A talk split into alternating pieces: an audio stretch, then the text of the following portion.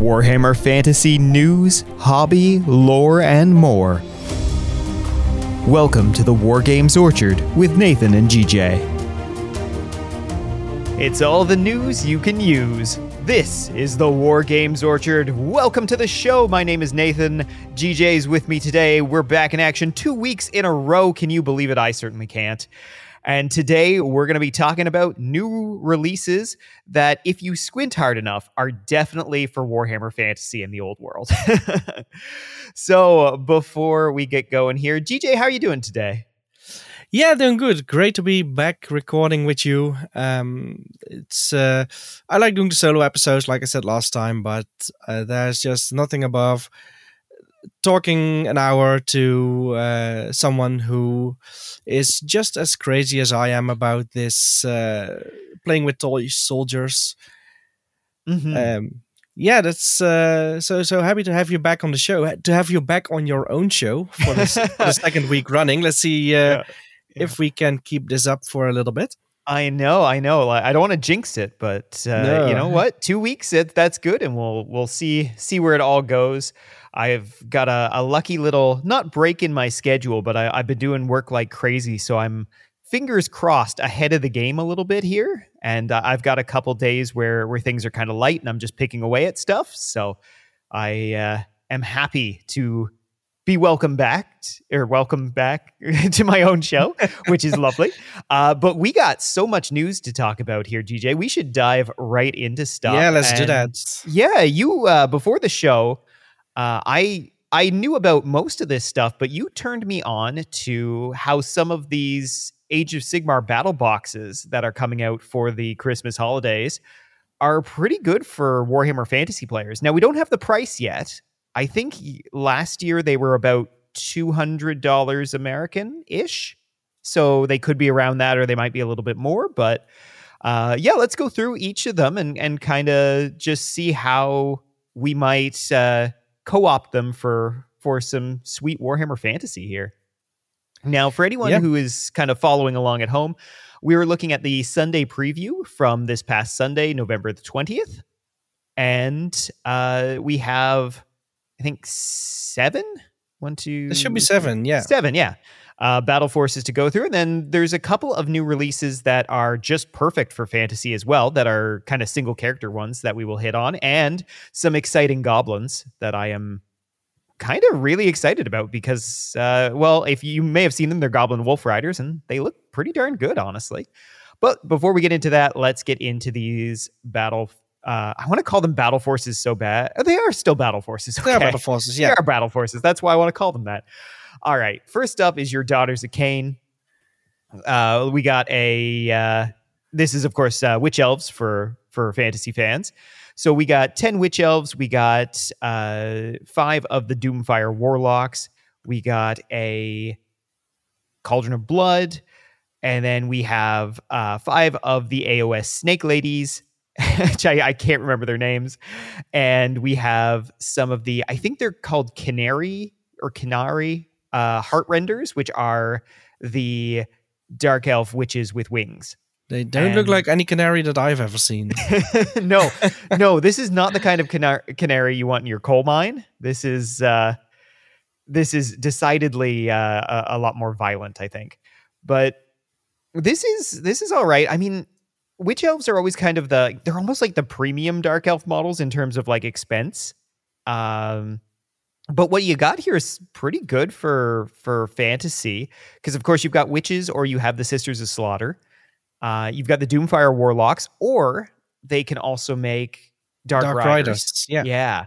And then of course you've got your cauldron of blood or your uh, uh, snake throne. What, what is that called again? Yeah the, the medusa the, um, the Bloodwrack shrine? Blood, blood, blood rack, rack shrine, shrine, yeah. Yeah yeah yeah. Yeah um, and you put me on to this that the um, I mean, you use the harpies as harpies.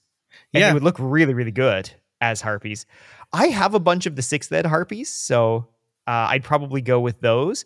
But these ones are a little bit, a little bit more fancy, of course, and, and probably fit in better if you're going to go like a witch heavy, like eighth ed army, uh, or kind of a, a, themed list.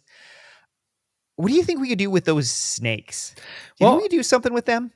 I have been thinking about that one as well because at some point I bought the start collecting box of these uh, uh, of these witches, and they also have the snakes, the coven throne. Uh, no, it's not the coven throne. It's the vampire counts one. The the um the altar. What do we call Oh, it yes, again? yeah. Bloodwrack Shrine. And you have the uh, witch elves in there. I believe that's what makes up the set. And what you can do with those snake ladies is, uh, at least what I'm going to do, is I'm going to save them until the old world comes around and expect them to be part of that. And if they're not, they're just going uh, off uh, to to eBay or something like that. Okay, yeah. I mean, So, the um, secondary market's always a, a good answer for that kind of Yeah. question, right? You're just like, well, I can sell them. I can recoup some of my money. Um, Yeah, but I, I have no idea how to use them as fantasy. Uh, you could try something like uh, Dark Riders. You you could maybe pull that off. mm, use them as like Um, a like a nice proxy for a, a themed army. Yeah. Yeah. Or maybe you could also get away with putting them in a Cult of Slaanesh army if you are going with the sixth edition uh, Storm I of Chaos book. that. I do not hate that. That's an interesting thought. Yeah. You could probably get them. I, and I don't know what kind of bases they're on naturally. It probably looks like 40s or 50s uh, rounds. And I, I think I they're on, on the uh, oval. base is pretty easy. So uh, yeah. and of course with the um, uh, oh I keep forgetting the name the Bloodwrack Shrine you also get the Medusa that you can have as a separate entity in eighth edition, and you get the uh, Hag Queen. Um, what's her name again? You know that Yes. uh, yes. Crone. Um, yes. Hellebron. Yeah. Yeah. Oh, okay, GJ. I just had a thought for the Snake Ladies. Now, this does uh, kind of rope you into buying an entirely other army as well. But think of it this way Do you remember uh, Champions of Chaos, fifth edition? Uh, Dechala, the, the denied one, the, the Oh, yeah. Chaos champion of Slaanesh. She was the four armed snake lady. And now I'm thinking, okay, so you turn the Bloodwrack Medusa into Dechala, use her as a Chaos Lord of Slaanesh, and then you use the Snake Ladies as her like chosen retinue, or a retinue of maybe like I don't know, like Chaos Knights or something. Put them on those cav bases if you wanted. You can I think that. you could do yeah. a lot of fun stuff with that. Yeah. And then you have kind of a a mixed chaos dark elf army to go along with them. I think that'd be really, really cool. Although you are signing yourself up for so much work just to use these six models, but hey, you know, you, you gotta go you gotta go big, right? Right. All right. Let's uh Speaking let's talk going about big, yeah, yeah. let's let's talk about the next one, which is a little bit easier to to put into your fantasy army. I, I think it's probably one of the easiest, and that is the Stampeding Squigalanche, uh, which is a Gloomspite Gits or uh, Orc and Goblin if you are old school. And uh, so this is a pretty decent set by the looks of it. You've got 10 Squig Hoppers. You've got uh, a Squig Herd with herders, uh, 10 strong, plus I think two Goblin Herders. And then you have two Mangler Squigs. And you've got a Night Goblin Warlord on uh, Big Gi- Cave giant Squig. Giant squig? Is that yeah. Yeah. This, I mean, this is just plug and play, really. You just change the bases and you're there. Yeah. All you need is a couple of extra night goblins to uh, make your squig herd legal because, well, at least in 6th edition, you need at least one herder for every three squigs. Oh yes. But Yes, other than that, um, I'm, I'm sure somebody has night goblins lying around. And especially if you're an if you, Goblins player and you Yeah. don't have Night Goblins lying around, I don't know what to tell you. I think you might need to reevaluate your priorities, quite frankly. your, your life Get choices, I would even say. Yeah. and uh, the good part is if you have some of those old metal blisters where you have three squigs and two goblins, then you're basically there if you have two of those because um, all you need is two extra goblins to make these 10 squigs usable. Right. Right. Yeah. So that that's that's a that's looking like a good set for for any orc and goblin player. Like I'm kind of half eyeing it right here now, and and uh, kind of like, hmm. yeah, I'm, uh, I, am I'm wanting to see what the price is going to be, and uh, yes, especially what the price is going to be, and if it's going to be sold with independent retailers because they usually manage some discount. At least here in the Netherlands, they do. Oh yeah, that's a good point. Uh, yeah, the the ones around me, there's uh, a couple I think that just sell straight retail, and there's a couple I think that do ten percent, which I mean isn't much, but it's most of the tax at least, right? So, well, we have at least fifteen percent over here. Oh, okay. Well, or maybe taxes are higher. I don't know. I, am coming to the Netherlands to pick up my squiggle inch. Then that's yeah, that's what I will do. Uh, that, that will definitely be worth the plane ticket. yeah, I was going to say here. right. That's that, you got to spend money to save money, right? That's that's the old saying. Yeah. So um, yeah, I, am eyeballing this one as well. I I'm really curious to see what the uh, what it will cost and if it will be worth my while. I, I should have enough squigs and squig hoppers, but you can always use more. And mm-hmm. I have one mangler squig lying about, so even if I'm not getting this box, I'm pretty sure that somebody will sell off some things, and there will be more mangler squigs available after Christmas uh, if you're looking for those. Because I, mm-hmm. I, have heard you need at least two in every 8th edition army. Um, oh, okay. So, I mean, I, I'd believe it uh, because I know you know they've they've got that huge damage potential. So yeah, and I think they were pretty cheap in eighth ed. But I, I didn't sure. play a lot of orcs and goblins in eighth. I gotta say so. Uh, and I've never owned a mangler squig, so I, I really don't remember at this point. All right. Yeah. How about the Legion of Grief? So this is the night haunt, the spooky ghosts, and we do have I, I, think probably less here than, and certainly than the the Squigalanche, and maybe than the uh, the Witch Elf set. But there's still some good stuff here. There is the new fancy black coach. Beautiful. Who I don't know yeah. if you're going to get on one of the older bases. To be honest, that would be my only concern because this the thing had a real like uh, glow up in terms of size and and uh, all the bits coming off the side and things. But I, um, I believe it was already around an eighth edition, right? This set didn't they come on on the uh, chariot base? The uh, the not this black coach. Even even in eighth ed, it was still the the classic like fifth ed one.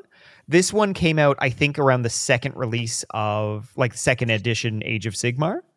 Um, so that would be it'd be one of the things that I, I would be a little bit concerned about, but I still think you could probably get it on there. I, I would just say it's going to be bigger than a, a normal black coach of the era.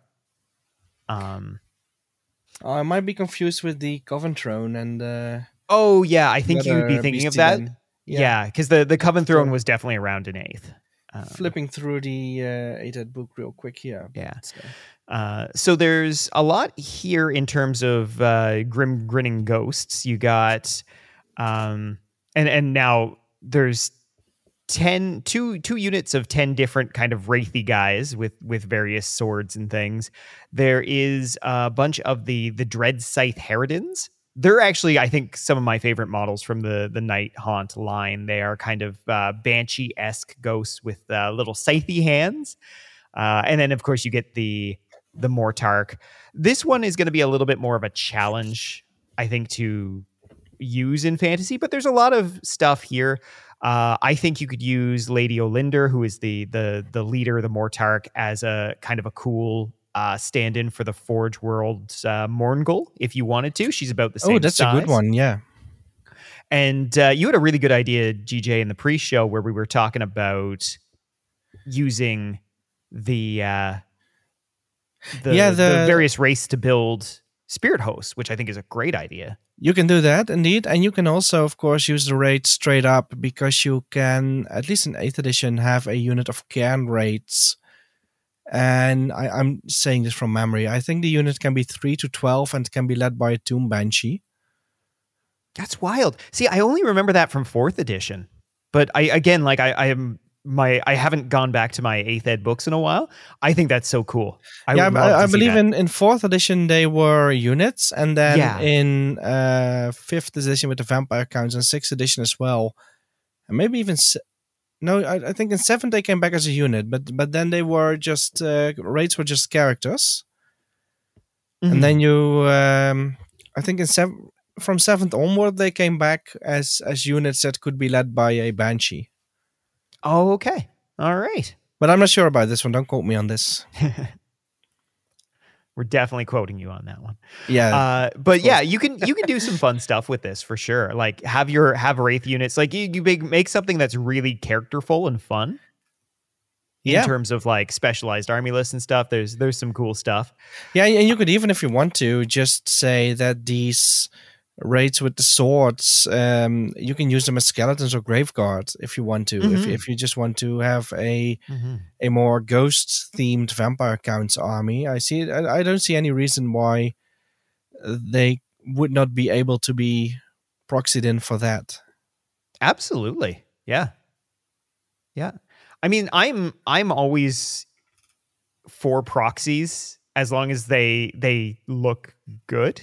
that's about Yeah, it, that's right? what Like that's all I yeah. that's all I really care about. Like if you wanted to make a vampire counts army and have it be all night haunt models, I I would have no problem with that as long as it was like, oh okay, like I get that these like these basic ghosts are basic skeletons, but these fancy ghosts are fancy ghosts. So, Yeah.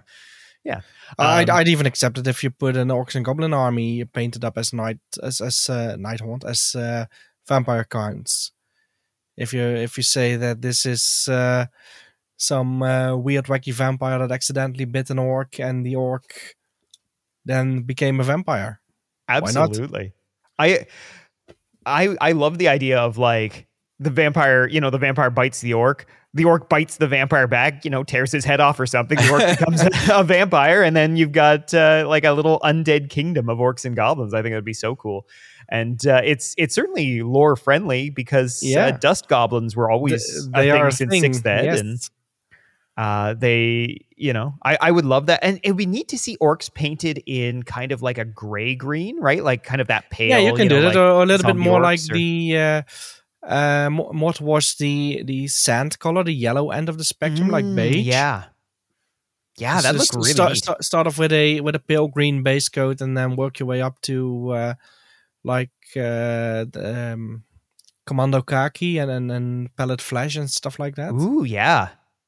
Yeah. Wha- whatever the the new fancy names are new since Oh, I, I can't keep I up with the new names for man. I still think of like snot green and stuff. My my brain Oh, is yeah. totally locked in uh, as far as GW paints go and blood red and stuff.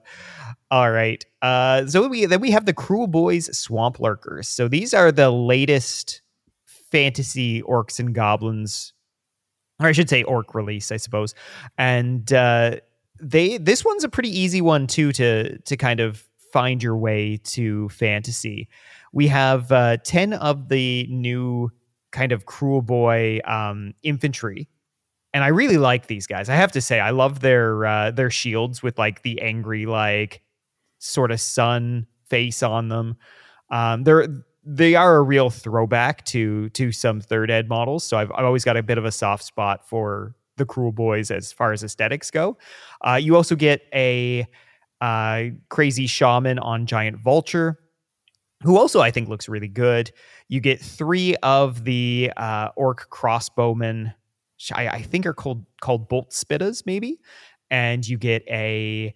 Uh, and I'm sorry, I, I cannot remember what this thing is called, but it is a basically a big swampy beast, big swamp beast with an orc riding on top of it. it is a And- Snatchaboss on a sludge raker according to the description just below the picture Oh, wonderful. There we go. Look at that. GJ can read, so he's got a real advantage.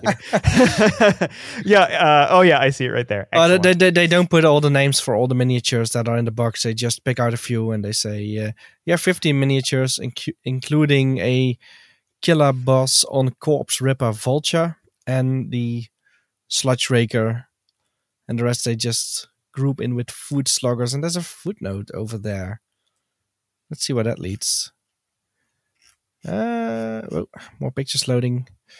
the Nighthaunt, Orc Warclans, and Stormcast Eternal Battle Force, as well as the Lumineth Realm-Lord Scinari Enlightener, have been delayed in Australia and New Zealand. Oh, so if you're in Australia and New Zealand, you have to wait a little bit. Oh, interesting. And All the right, well, bad news for, uh, uh, Lumineth Sorcerer thingy that we are going to discuss in a little bit is also delayed in Japan. Huh. Well, those uh, supply right. chain issues, they Well, they'll get you in the end. Usually, they uh, when they, when they put in a footnote, it's something funny. But uh, yeah, yeah. I was now it's expecting some useful joke or something. information. Yeah, Yeah. Huh. that's a bit All right. disappointing. So about the only thing here that's that's kind of maybe tough to use. So you you do have the um the giant tr- uh monster thing in the background, which you basically just said, "Hey, use it as a giant," and I think that's a great idea. Uh, the the vulture uh, makes a great wyvern for sure. Uh, the orcs are orcs, so you can always use orcs. Uh, the crossbowmen are a tough one. Yeah, uh, I don't know how big they are, but they might stand in for bolt throwers if you were to uh, Ooh, yeah. be so inclined. Spear chuckas. Yeah. What I might do if I was doing that is maybe multi base them, like put them all on like a 40 or uh, what is a 40 or 50, whatever artillery ended up as. And, uh, kind of say oh, like these three guys put together they are they are my bolt thrower kind of thing because I, I think they'd be a little yeah. small on their own but i think together you, you could make a you could convince me that like they together have the same effect as a bolt thrower Yeah, or just put them on a on a forty or fifty mil base, uh, one of them each, and then toss in a few of the spare goblins you have lying around because ooh yeah everybody has spare goblins lying around as well. Let's see if I can find that real quick. What base size they are? You you maybe go on to the uh, Skaven battle host and Absolutely. I'll uh, look up how big they are. So the Skaven one is known as the Verminous Host. It is the biggest by far in terms of sheer miniatures, and it's 85. And it looks like you're getting 40 clan rats, 40 plague monks, a screaming bell, a warlock with doom doom rocket, uh, so the warlock that came out around the end times, and three storm fiends. So this one is just fantasy. This is all stuff. If you're played eighth edition, if you use end times rules, you could just use this. All you would need is a bunch of bases. But even if you don't play end times, uh, the storm fiends can just be slightly oversized rat ogres, and you're there. So everything in here is immediately usable for Warhammer Fantasy. So if you are in the mood for some Skaven, this is probably a great set to pick up in terms of like it's just mostly core usable core units because you're always going to need clan rats and you should probably always take plague monks. I love plague monks, so even if I'm not doing like a clan pestilence theme, I still want some in there. Uh, even if you're playing eighth ed and you're playing horde hammer, you got two hordes right off the bat.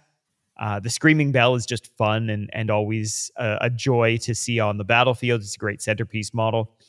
And, and Like, that one is just also builds the uh, plague furnace. That same yes, set. yeah. So if you actually, this is a really good clan pestilence start too. If you if you wanted to go for something a little bit more pestilence themed, uh, and I think alongside all of this, you'll also get a plague priest model from the screaming bell. Uh, if you don't build the plague furnace, Yep. So like if I, I think this is just the easiest one, right? You just you need some square bases, but other than that, you're That's there. it, yeah. it's it's great.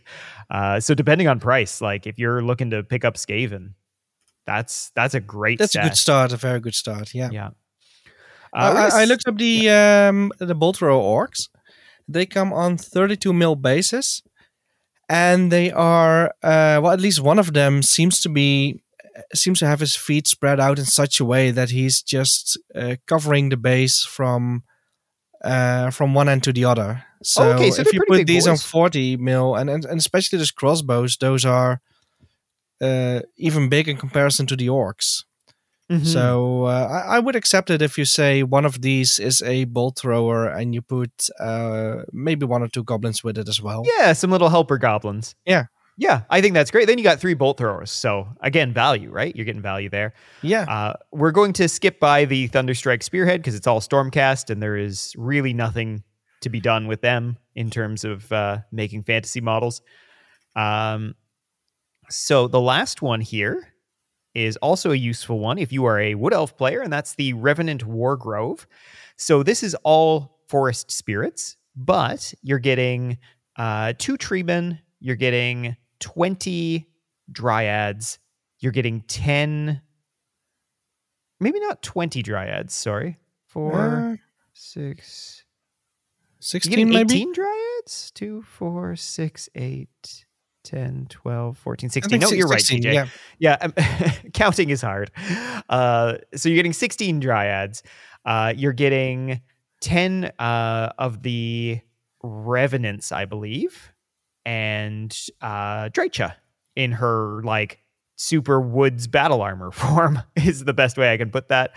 Um, this is kind of a neat set for for Wood Elf players because basically what you have is uh, if you use Drycha as a tree lord and she or a treeman, and she's she's not much smaller than them, so you're you're golden to do that. Uh, you've got three treemen, you've got a decent unit of dryads, and we were looking at the revenants, and they're they're kind of neat. They're they're the tree spirits that are, I think, like the angrier tree spirits. So they don't have much like the dryads. They they just have like nasty claw weapons. So we were thinking about treekin for them uh, because treekin models, let's face it, probably not Games Workshop's best work in in terms of sixth edition. I don't mind them by any means, but I, I also think that you know they're just okay. Yeah, well, you can basically make your own treekin with just grabbing some branches out of the forest. And, uh, That's true. Yeah. they they really do look just like that, and um, I think it fit in with the aesthetic in sixth edition, but uh, for later editions, nah, it, it Mhm. d- doesn't work. If you if you want to go with the uh, well, even if you if you compare them to the plastic dryads, they uh, the dryads have held up rather well, and those treekin not so much. Hmm. Hmm. Yeah. The dryads, I think, all uh, are are a good sculpt. They've got some neat details in them. I like how they've got like little sprites and things, and uh, on their sprue they had little decorations for their bases and stuff. Like they're a great kit, and I know they're they're old as dirt at this point, but I, I still think they hold up just fine. But those revenants, I I think, yeah, will make for some more interesting treekin than than what you might have lying around or god forbid trying to find them on the secondary market just just get some of these instead and and uh, call them put them on 40 mil bases and call them treekin because uh, they'll they'll probably do just as well for you. And they're they're really not small models either. I think they're also on 32s and they fill up that whole base. So putting them on 40s isn't going to be a stretch They are. I have them here. Drum roll, please. okay Uh, let's see. Yeah, thirty-two indeed. 32s. Okay, yeah. Yeah. All right. So I think that gets us through all of the battle forces there. Yeah. Yeah. So keep an eye on those. We still don't have prices yet, but I, I think probably in and around the 200 USD. Uh, so like 230, 240 Canadian and different elsewhere. I the Games Workshop's pricing is so wild that I'm I'm just like, okay, it's it's gonna be what it is. But I assume in Australia it's it's like your firstborn. Um, Yeah, and and you even have to New wait uh, maybe nine months for it. Yeah. So I think that's a, that's an accurate comparison. Yeah. All right. So we got a couple characters here, a few Yes. characters before we get off of this. And um, so the first is the Curseling. So the Curseling is a fun character. I think came into being for seventh edition fantasy. I think so. Yeah. And I believe in Age of Sigmar, the Curselings are like it's not just one special character anymore. It's it's like a type of of warrior sorcerer thing. Uh, so not I, I don't think they're special characters anymore. But honestly, like this new model looks every bit the the Warhammer Fantasy one. Whenever the old world, if the old world comes out, uh, I'm sure that this is the model they're going to use. I don't know if the Curseling was around in that era, but if if he was, this will be the model you'll see. It looks very much like the classic model, but it's a little bit more dynamic. There's a little bit more movement to it, and I think they changed his sword a fair bit. If I, if I I'm going by memory here. Look that. Uh, that might be. I've got a comparison here, but one is edge on and the other one isn't. I, I'm not quite sure if, about sword. Oh, okay. they they have changed um, the uh, uh, the the well the the lesser of the conjoined twins uh, quite a bit. It it looks different. It comes out more of the uh, of the neck and less out of the side. And it also appears to not be holding that flail-like weapon anymore that it had. Yes, yes. I'm just looking at the old model here, and uh, oh my god, that shoulder spike. Yeah, the shoulder spike is, is completely gone. Uh, The shoulder- thank God the shoulder uh, spike is gone. Spike by a horn. The shoulder spike was the size of his torso, and that was a man. He was a big dude. I, I, I, uh, I totally, uh, totally forgot about that giant shoulder spike. So I, I think I like this new Curseling a little bit better than I like the old one. Uh, not that it was a terrible model or anything, but uh, this this one's got a little bit more sense to it. I think, um, and uh, I think the feathers are because you see it on both models, but it's definitely more pronounced on the newer model. Yeah, but it might also be because the uh, head is smaller. The head and the torso are smaller. Yeah. yeah, by comparison. Uh, Yeah. Looking at the Curseling story real quickly, as it is in the seventh edition uh, uh, Voice of Chaos book, I don't see a specific date or timestamp here. So I think they can get away with putting him in the old world timeline.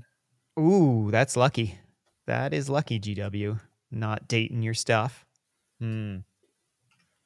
They did it with more, with more things, uh, especially those characters that um, were not already described in the lore uh, by sixth edition as in a specific time frame, like uh, uh, Grom the Paunch and um, what's his name, Gorbad Ironclaw, Azhag the Slaughterer. Mm. They they all had dates assigned to them.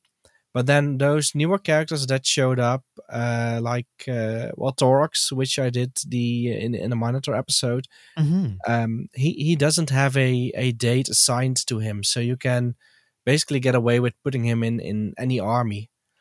Uh, not like Gorthor the Beast Lord, who was only around, uh, who lived around the year one thousand in the imperial calendar, uh, one thousand or eleven hundred or something like that. So.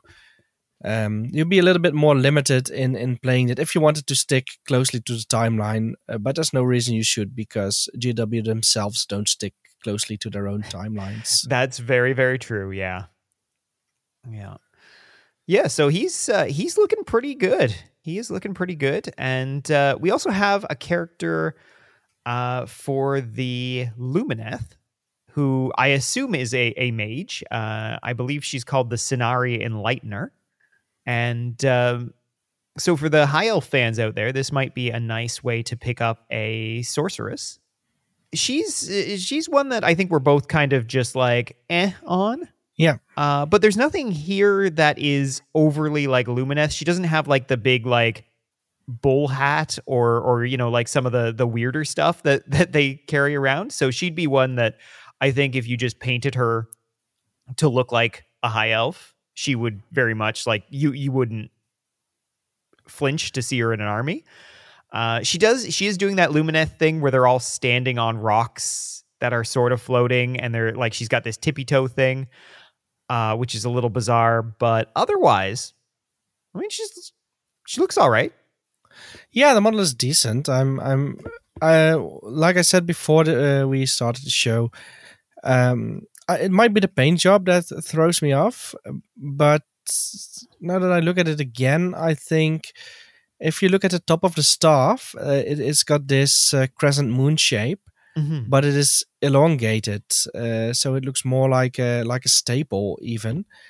And uh, if you look at the uh, the headdress and the, the bottom of the staff and the hilt of the sword poking up over the shoulder, um, those all have the more classic crescent moon shape that you would expect for the um, uh, the sign of of uh, of Hoeth, uh, what, Mhm. what she called the uh, uh, the high elf um, the high elf goddess of uh, magic that is uh, very prominent with the with the sword masters and the uh, sorcerers uh, throughout the high elf range. But this elongated crescent moon on top of the staff that resembles more those bull horns from the Lumineth range so i think that might be the only thing the top of the staff if you if you look at that uh, Mhm. I, I think it's even supposed to be shaped like a stylized bull's head with those two little things poking out to the side um, Oh yeah, I don't think might be I don't ears. think you're wrong there. Yeah. So maybe if you if you replace the top of the staff, Mm. I think that would go a long way, at least for me to um to make this model more acceptable for fantasy. But Yeah. I think you can also uh, keep it as is and uh, honestly, yeah. is. Like if, Yeah. if I were to get this or to be gifted this, I would just give it a different paint job because I, I think I think the the yeah, like you're you're right that it is I think a bull's like a kind of a stylized bull's head in a way there.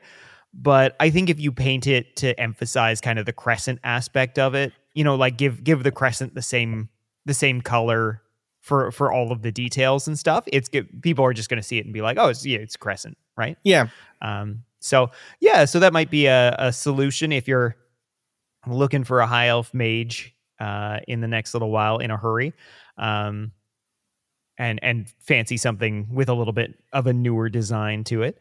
And um, so we're we're almost through. We just have a couple of, or sorry, it's just one more, isn't it? It's our beast lord. no, there's two. There's the There's Beast two. Lord and the uh, Wolf Riders. Oh, of course. Oh my god, I mentioned the Wolf Riders and then I forgot the Yeah. Wolf Riders. We have the, the right. Lord that was released at the at the uh, preview last weekend. hmm Um, he's holding two axes. One of them is uh, he's holding up, and well, I think this is a decent miniature that you can straight away use in a Warhammer Fantasy army.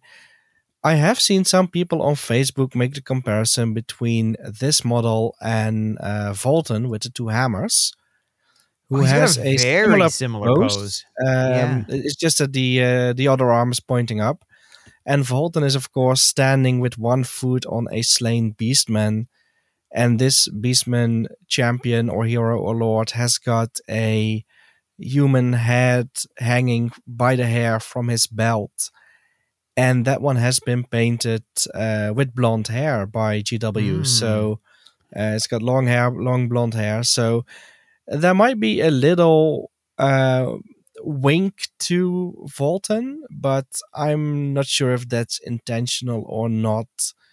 Uh, Yeah, yeah. I mean, it's there's enough there that makes me pause because as soon as you mentioned it, I was like, oh man, yeah, that pose is is classic Valten. But I could also see like, you know, how many poses can you give a hero, right? Like, you know, Yes. there's there's so many in the line. I do I do like it. I am I'm hoping that it was done intentionally because it's pretty funny if it was. Uh this is a model that I kind of have a lot of time for. I think it's I think it's pretty good. Um I like I like the Beastman's armpit hair is so uh it's just so so it, wild. it is rather pronounced, yeah. It is rather pronounced, yeah. Uh, I actually I like what they did with. I, I often don't like Games Workshop paint schemes, but I actually like what they did here. This kind one of is good, yeah. giving him, yeah, giving him those like interesting tones to both his skin, but also to his hair, uh, or his fur, I should say. Um, so he he does look very like chaotic and weird in in form. Um, he looks like he's going to be a big boy too, because I'm I'm willing to to bet good money that's a 40 mil base that he's on. Ooh. Would it so be? I think, I, I think it's too thick for a 40 mil base. I think it might be 32 again. Do you think so? I, I feel like that would make him smaller than I want him to be, but maybe, maybe, yeah. I But guess you, we'll, you, we'll you see, but- can you can get away with him either way. Yeah. So But like this guy is like you can put him on a twenty-five and just pop him straight into your Beastman army. There's nothing here that's overly Sigmar about him. So no. this is a it's a really nice trend that we've we've started to get in terms of models, and I, I think it really started in earnest with the uh, the the Soul Blight stuff for Age of Sigmar, where they they started making things that are just like, yeah, you can just drop this into Warhammer Fantasy, and it Yeah. and it's great. So, um, I guess if you're if you're looking for like like I always am looking for previews of of what Warhammer the Old World is going to look like, maybe I should be paying more attention to what's coming out for uh, Age of Sigmar lately. Yeah, and and speaking of that, uh, how about those Wolf Riders then? Oh, how about those Wolf Riders? I I'm a fan of these Wolf Riders. I think um I think it's I think it's done a good job. Like sometimes Games Workshop does really nice kind of wolf-ish things and then sometimes it doesn't. I really like these wolves. I really like these goblins too. I think Yeah. they're they're really good. They're a little reminiscent of the Hobgoblin Khan and his uh, or Hobgoblin Khan and his uh his mercenary wolf riders from from back in the day. And I think that's definitely intentional. yeah, Uh, but, so they- but the uh, regular goblins uh, that you got in sixth edition, those also had those sort of Mongolian style uh, three they did, helmets didn't they? Yeah. wicker shields, and uh, I, I think they they stuck to the team really well. And uh, these are these will definitely fit in straight with just a, uh regular Warhammer Fantasy army. hmm Um, the only thing I'm a little bit on the fence about is those leather flaps on the wolves. They they don't really seem to do much in in terms of armor, and the, on the other hand, those spikes on there are also not big enough to be uh, used as a sort of weapon. Besides that, I don't th- think wolves would naturally use their rump as a weapon. They, they more use their claws and and bite stuff. So yeah, I'm, Yeah. I'm not sure about those uh, those things, but uh, Yeah.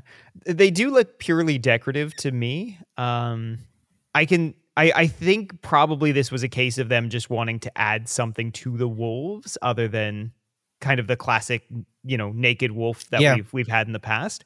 I don't hate them, but like I could take or leave them, so I, I do understand the criticism there. What do you think of the wicker banner? I think it's kind of Oh, I love that, different and yeah. neat, right? Like I'm, yeah, I'm kind and I, of okay I think that's that. also a nice throwback to the wicker shields the goblins had back in Mhm. the day. So uh, yeah, that was one Yeah. of the things that I wanted to remark on as well. Yeah. These honestly, I think are my favorite thing that I have seen in quite some time from Games Workshop. And and mostly cuz I am a Orcs and Goblins player and I love my Orcs and Goblins and I love Goblin Wolf Wolf Riders. But just seeing seeing a move back to that more classic fantasy design and seeing like okay, like you know, there's a little bit of hope here for uh for the old world giving us some really nice miniatures. The only thing that I'm a little bit afraid of is that the wolf and the goblin are going to be a single piece. So just like you have for the 8th edition Ellyrian Reavers, where you have the left half of the goblin stuck onto the left half of the wolf, and then you click it onto the right half, and that's just a uh, really, really, really lousy way to do a miniature because it makes it painting it uh, Mhm. practically impossible in some places. Yeah, with But, uh, with Games Workshop's move towards you know the very monopose, the very everything's built in. Yeah, I wouldn't hold my breath about that because I, I I could see that. What I'm hoping is at the very least, if if the the goblins are somewhat built into the wolves, that it's only maybe like the the upper half of the goblin, right? Like, or sorry, the the lower half of the goblin, like where That- where they're yeah, kind of might be, kneeling on the yeah. the wolf. I don't know though. I guess we'll see when we get the sprues, but yeah, I could see that being a real problem uh, because they do love to do that. So that'll that'll be something to watch out for. yeah, indeed. Yeah. All so, right. Was that it for news? I guess so. I think that is, yeah. Yeah. So what a what a crazy news day, I guess, or news week for for us. I, I was not expecting this. We are um we've we've gone through quite a bit here. So what um what say you we move on to a little bit of hobby? Yeah, let's do that. Everybody needs a hobby. A hobby's supposed to pass the time, not fill it. I did absolutely nothing, and it was everything that I thought it could be.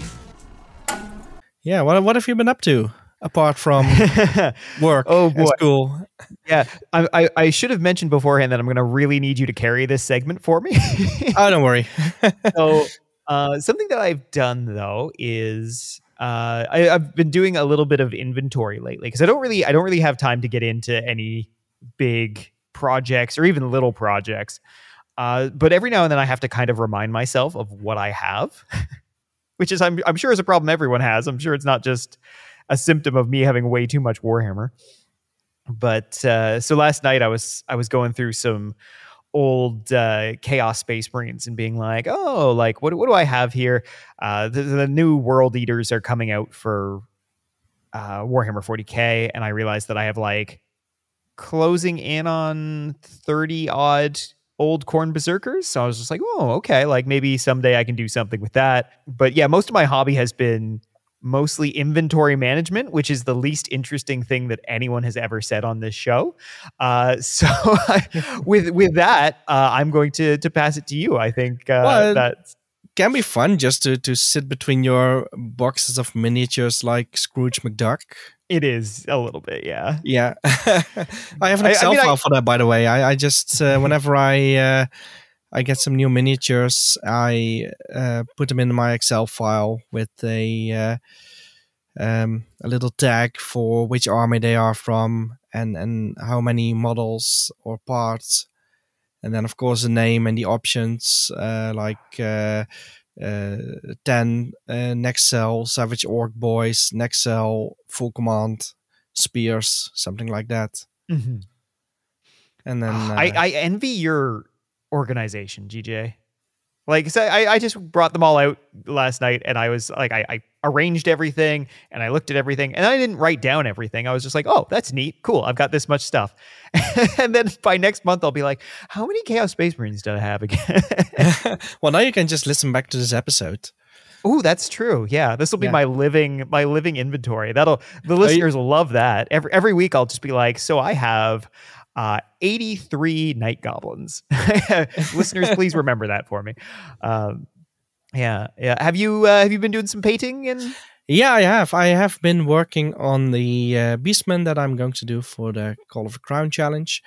Um, I think last time I said I had some uh, 3D printed Razorgors. Uh, I must have misspoken because they are not 3D printed. They are from uh, Mierce Miniatures. Um, they do a uh, they have a game. Uh, what's it called? Darklands, I believe.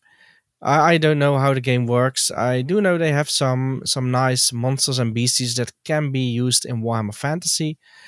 Yeah, so I've been uh, painting up those uh, Razorgors. I made the chariots, which came out. Uh, well, if you look at them too closely, you can see they have been cast with milliput and they are a little bit wonky and, and the details are a bit off at places. But I just uh, undercoated them black, dry brushed them with different shades of brown, and uh, did some details with uh, mostly contrast paints. I also made the uh, Beastman hero the, with the kangaroo legs and the little nurglings coming out. I'm rather pleased with that one as well. And I let's see what else did I do. Uh, I made another zombie pirate for the uh, November paint challenge uh, for the orchard paint challenge, and yeah, that's it basically. And then of course a crew for the chariots. So uh, I have them all painted. I should then uh, do the bases. I still have some time left this month, so I'm going to do another Chaos Spawn. I have a uh, Scyla, I believe it's a newer one, um, Scyla miniature that I uh, that has been painted to a pretty decent standard. I just want to do some touch ups here and there to basically make it my own. Um, at one point in my life, I had decided that every miniature I get, no matter how well it is painted, I'm just going to repaint. But then I realized that I will probably have more miniatures than uh, days uh, left. Well, at least let's hope it's not that, but uh, I will have more miniatures than I can paint during my lifetime. So I should not be picky. And if something is painted to a decent standard, there's no reason for me to strip it. Although I do want to at least add something to the miniature that it is that I can call it my own as well. So um, with this one, I, I certainly can. There are some things that needs to be that need to be touched up. Maybe something I'll I'll give a little bit a different color, or maybe a bit more contrast or an ink wash. So yeah, that's what I've been up to uh, just this past week with uh, painting. I also managed to get in, I believe, since last time we talked, two games of Man O' War. Uh, one against um, Cameron in the US. He is uh, he played with orcs and I played with dwarfs, and I lost miserably against them. And then another game against Joshua, where Joshua played with dwarfs and I played with Skaven. And this one I won with even a bigger difference in battle honors than the last time. Uh, we had decided that this is for a three game campaign. We had decided that the uh, the first scenario was to capture the treasure, and I caught the treasure, captured the treasure, obtained the treasure, and now we played a, a treasure fleet scenario where it's basically just a sort of breakthrough. I have to make it off of the edge of the board, the opponent's edge of the board, with my treasure, and um, Josh had to stop me and with the help of some Skaven magic, and mostly with the help of the Screaming Bell ship that rolled uh, fives two turns in a row, and a five is that everything within range, within hearing range, loses a crew counter. And if your ships have no crew counters left, they are abandoned. So what happened was um, the Nautilus, the dwarf submarine, they only have one crew. It got abandoned. Uh, Joshua recruited with a crew from one of his uh, dreadnoughts, one of the big warships. And then in the next turn, the the crew died again, and also one of the crew from the dreadnought. So uh, basically, I got two for one on that. Um, yeah, at the end, um, almost all of his ships were abandoned, and none of mine were were lost uh, or even barely damaged. So um, I'm starting to think that dwarves in Man O' War are just not as good as they could have been. Uh, but it might also be just some unlucky dice rolls uh, on uh, the dwarf player part. Uh, yeah, anyway, Man of War, great game. I still am looking to get that, and um, hopefully one day I can find a decent collection that I can buy, and uh, that won't cost me uh, any of my kidneys or or my children. I mean, you you keep chasing that dream for sure. I love the Man O' War stories because it's always and then this ridiculous thing happened, right? Yes, like it's always yes. there's always something. Um I love the idea of just the the bells like they got too close to the Skaven ship and then the bells like sent all of the dwarfs overboard. Um so that's that's pretty funny. Um yeah, I I really uh I really like what you've got going there with the uh the the chariot with the milliput. I think that's that's a really good way to do it. And especially like no one's ever going to notice that, right? So, no, And uh the other thing about playing or painting uh you know when you get something that's that's decently painted and having that need to repaint it, I have, I have been there. I am still there. Right? You get something and you're just like, oh, it's you know, it's not bad, but yeah, I'm definitely going to repaint it. And then you're just like, why am I making so much extra work for myself? yes, um, that Morglum Necksnapper that you sent me, he is not getting repainted. He is wonderful, and I love like the banner work on him was fantastic. Like he is, I wish I could take credit for that, but uh, I got him that way. yeah, yeah. No, I, I understand why you didn't repaint him either. so he is, uh, he's going to be leading my uh, fourth and fifth ed orcs and goblins uh, for the foreseeable future. I think so. I do have a uh, a shaman on, uh, or not a shaman. Uh, yeah, yeah. Sorry, the the old Zag model that I've got to Oh, yeah. finish painting at some point. That that would be like my my big general for really big games. But uh, yeah, yeah, that's all stuff for for when I have time. I don't know when that time Mhm. will be, but eventually, eventually, I will do hobby things again. I I have so much on my on my hobby plate for whenever I I do get it. Though I am trying to make a, a list of what I want to do and how I want to do it because I have a buddy in my program at school who is so hardcore right now into the whole 40k world because of Darktide. And I promised him, I was like, you know what? If you want to learn how to play, I'll, I'll show you how to play. I'm probably going to show him, you know, one of the editions that I like. Uh, and, and I'll probably show him the new edition too, so he can make up his own mind because I, I don't want to, I don't want to you know, uh, turn him uh, against something that I, I don't know whether or not he's gonna like. So he he's he may enjoy like the the new school 40k. So I'll, I'll probably show him both of those things. But so I'm I'm trying to put together just like little teeny tiny forces uh, for for kind of the the modern 40k because of that as well as like to have some to play with one page rules and that kind of thing. And I, you know I still enjoy the the 40k settings. So there's that. There's all of my ongoing fantasy projects. There's uh, my father-in-law wants to do uh, Grimdark Future, which is the 40k one page rules, but with 12 millimeter models that he has 3D printed. So I'm gonna absolutely end up painting my models and his models for that. And it's just, it's so ridiculous because it's just like I have no time for anything, but somehow I have this huge list of like must do hobby projects now. so we'll we'll see how it goes. But Yeah, uh, I, I, I think you need to invest in some contrast paints or those. Uh, Yeah, well, I got those speed paints. I got Yeah. those speed paints, and I'm, I'm hoping that's gonna speed up my workflow significantly. My my issue is that like I'll do something with the speed paints, and I'll look at it, and I'll be like, oh yeah, like I get this, but now I want to go over and like highlight this, and I want to go back and I want to like add a little bit more details here, and I'm like, that isn't the point, Nathan. The point is to get something that looks okay on the tabletop and get it done yeah, and my brain just won't. My brain will not be uh, happy with that for whatever reason. So, uh, but, it but it even then, it, it just speeds up the process. So even if Mm. you go back and highlight, uh, there's nothing wrong with that. And I know a No, lot of people no. do that as well. I do have I do have that extra little headache of of having to to seal it before I can go back and do that with the speed Right. paints, which is a, a bit of a bummer. But yeah, I gotta I gotta just make peace with the fact that it's okay if some of your miniatures are just okay.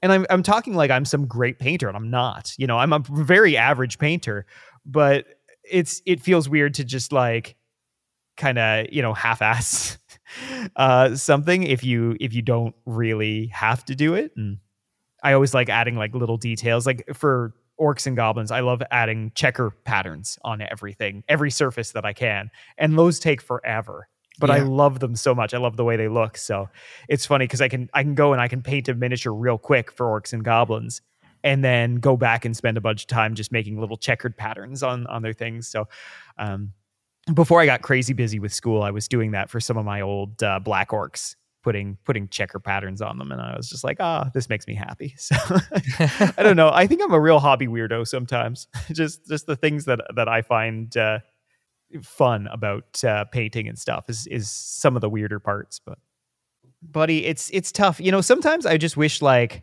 I wish I had like a single army, and then I'd be like, look, this is my project. This is it. This is it, and then it's done. Um, but that's not me. I know it'll never Yeah. me. And and is it ever done though? No, Oh, I, ever oh. I, I, I, I have a single army, but I can add another box of core. And if I, oh, this is a cool character model, but if I want to field it, then I also have to uh, take two more special choices, and then I can take it up to to two and a half thousand points, and then playing playing different versions of the same game as well really gets you with that, right? Like, Yes. because you're just like, oh, I built this for fifth ed, but oh man, if I'm gonna play this in sixth ed, I'm gonna need to add all this, and God forbid you're trying to get something into eighth ed, and you're just like, oh, okay, I need like a hundred more guys now. yes. Um, Oh, and, and and I do have these pretty fifth edition models, but yeah, they don't really fit in quite well with the Yup. eighth edition ones. So let let's replace them as well with eighth edition models. Yeah, having to play era appropriate. I say having to play era appropriate. Wanting. Choosing to play Yeah. era appropriate is the dumbest choice I have ever made because it's just like that. It's just like like I have two orcs and goblins armies because of that. I have a like a 6th to 8th ed army and then I have my like 4th and 5th ed army and I don't really let them overlap too much because it bothers me. It doesn't bother anyone else. It doesn't bother my opponent. It has no one has ever complained to me while playing a game with me that like, oh, these models are too old or these models are too new. This is my own psychosis. This is my own wild brain just being like, no, you can't mix them. No, why would you do that? it's like I don't know. I don't know why I would do that. Yeah, and th- th- there is no rational reason No. why you shouldn't. Especially, well, s- some armies they take better than others uh, to to mix miniatures. Mhm. But um, yeah, even so, uh, I I'm very glad that to me it's just uh, if I can feel the miniatures, no matter which way they look or which edition they are, or even if they are third party, I will do it. And um, I'm just happy that I can. I- will happily field uh, the Skull Pass Night Goblins in a fifth edition game, or or supplement them with uh, fourth edition fanatics, or even those Age of Sigmar fanatics if I could ever get my hands on them for a decent price. Um, not that I need them because I have plenty of fanatics, most of them from the sixth edition era. Yeah, but I, uh, yeah, there's two. There's two differing schools of thought on fanatics. If you are an orcs and goblins player, you are generally always looking to get more fanatics. And if you are not an orcs and goblins player, you will always think that your opponent has too many fanatics. Yes, those are the only two options. Uh, of course, the orcs and goblins players are correct. You always need more fanatics. Yes. Mm-hmm. especially because they need to roll above average. So most fanatics, uh, generally speaking, won't hit. That's and, I, and I've I've had it happen that uh, six fanatics got released in the same turn, and none of them rolled above eight or above seven, I should say. Oh, I've done that. I've done that so many times. It's it's wild. What I find is that if you have if you have about six fanatics, I think you have a good shot of like one of them doing something really cool. Statistically, it should. Yeah. But like sometimes and it's funny, sometimes you'll get one fanatic who just like is an absolute beast, right? Like he's a real Chad. He just he just keeps going back and forth through your opponent's lines and you're just like this is the best goblin of all time. And then all of your other fanatics will have like hit each other or strangled themselves or be off like four miles down yes. the road still spinning. You're just like, I don't care. This one fanatic made all of their points back. Oh man. Orcs and goblins are the best. I think that's the moral of this story. Yeah, maybe we should have done an Orcs and Goblins episode. Especially with those two uh, boxes. This is now an Orcs and Goblins episode. Ha. Yeah. All right. In all seriousness, though, uh, this probably can't be an Orcs and Goblins only podcast because I assume that some people out there collect other armies. I don't know why they would, but here, here we are. Uh, but GJ, I know you've got some plans for us, some Patreon plans. So why don't you uh, enlighten us on what's going on? Yeah, well, I have gotten my hands on a brand new book called Dice Men. It is uh, chronicling the very early days of Games Workshop. I took it out of the packaging and I browsed through it and I thought, oh, well, pretty pictures, but I haven't read a single letter apart from what's on the cover. And I wanted to share this um, basically with everybody. So what I'm going to do is after we record this episode and then uh, I have something to eat later tonight, I will try to record a Patreon episode. I might even try to do a video of it, but I'm not sure if that's going to work if I can upload the video directly to Patreon. So that's something that I have to figure out, but it will be at least audio and I'll be just uh, flipping through this book um, just to show you. And then also, of course, I'll tell you how to get it. So uh, I thought that would be a nice little thing to do for the Patreon. Awesome. That sounds so exciting. I am really looking forward to hearing that as well. I wasn't aware of this book until right now. So that is really cool. I am I'm looking forward to to learning more about that early history. I'm sure it was wild, right? Because it was just a bunch of nerds back in the day, you know, flying by the seat of their pants and, and mixing a whole bunch of genres together and making something that was uh, was super fun out of it. So, yeah, very, well, very the, cool. the title of the book is uh, Dice Men: The Origin Story of Games Workshop, and it's got that really old Games Workshop logo there, black and white, and it is uh, written, um, at least from what I can deduce, by Ian Livingstone with Steve Jackson. So it is actually by the uh, the founders of Games Workshop, and um, this book has been on Kickstarter or a Kickstarter like website. And if you go there, you can still get it, even though the campaign has finished. You can order it from there. Um, I know a lot of people who have gotten into it after the fact. I thought I have to jump on this before it is out of stock, and I'm not sure I, I, will check before the Patreon goes up if you can still order it, but uh, I think you still can, and it, it probably will also be uh, reprinted later on and uh, might even get released through its own website. So I, I will uh, have all the details uh, by tonight. And I'm looking forward to just flip through this book. And uh, yeah, like I said, hopefully with some video as well. So um, if you are a member of the Patreon, that is what you can expect from me for this month or this week at least, because I also uploaded the Danse Macabre episode. And if you are not a member of the Patreon, uh, then uh, shame on you. Go fix that straight away. Um, Nathan, uh, correct me if I'm wrong, but uh, Patreon is still untiered, so you can yep. join for as little or as much as you want. That's right. Yeah, yeah. And, Go to uh, straight towards the as much as you want, but straight also, towards as much know, as you want. Yeah, especially times in these are tough, times so we of understand. So uh, yeah, yeah. T- times are tough for us as well. Mm-hmm. Um, but the uh, uh, Patreon will give you access to a lot of bonus content. We have episodes on there on zombie pirates. Uh, you do your holistic army book reviews. Yes, yes. I'm looking, looking forward, forward, to, to the next to one. Yeah, yeah, yeah. It's uh, it's seeming like once the month rolls over, I'm gonna have uh, I'm basically gonna be on on a work term, but my work term is remote, so I will be here, uh, which will give me time to do some of my own projects, including continue with those holistic army book reviews. The next one coming is the Dark Elves, and uh, oh, so that will be see, lots of fun, and uh, I will be very nice to them because I love them but they are deeply flawed and I have to I have to tell you about that. so please stay tuned for that. That is I, I, that is on my my radar. Lots more to do. Um, and, lots to do. Lots uh, of bonus content. Yeah. Mm-hmm. So um, everybody go join our Patreon. Yeah. All right. Well, I think we've about wrapped on this one. GJ, was there anything else that you would like to bring up before we go? Well, um, no, actually. All right.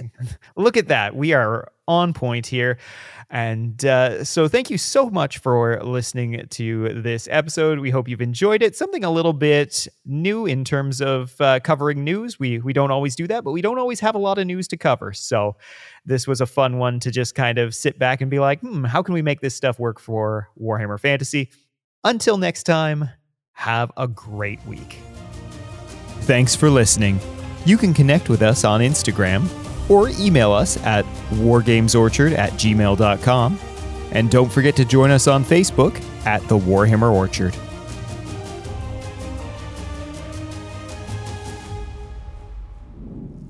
Know ye now, the time of mortals has come to an end.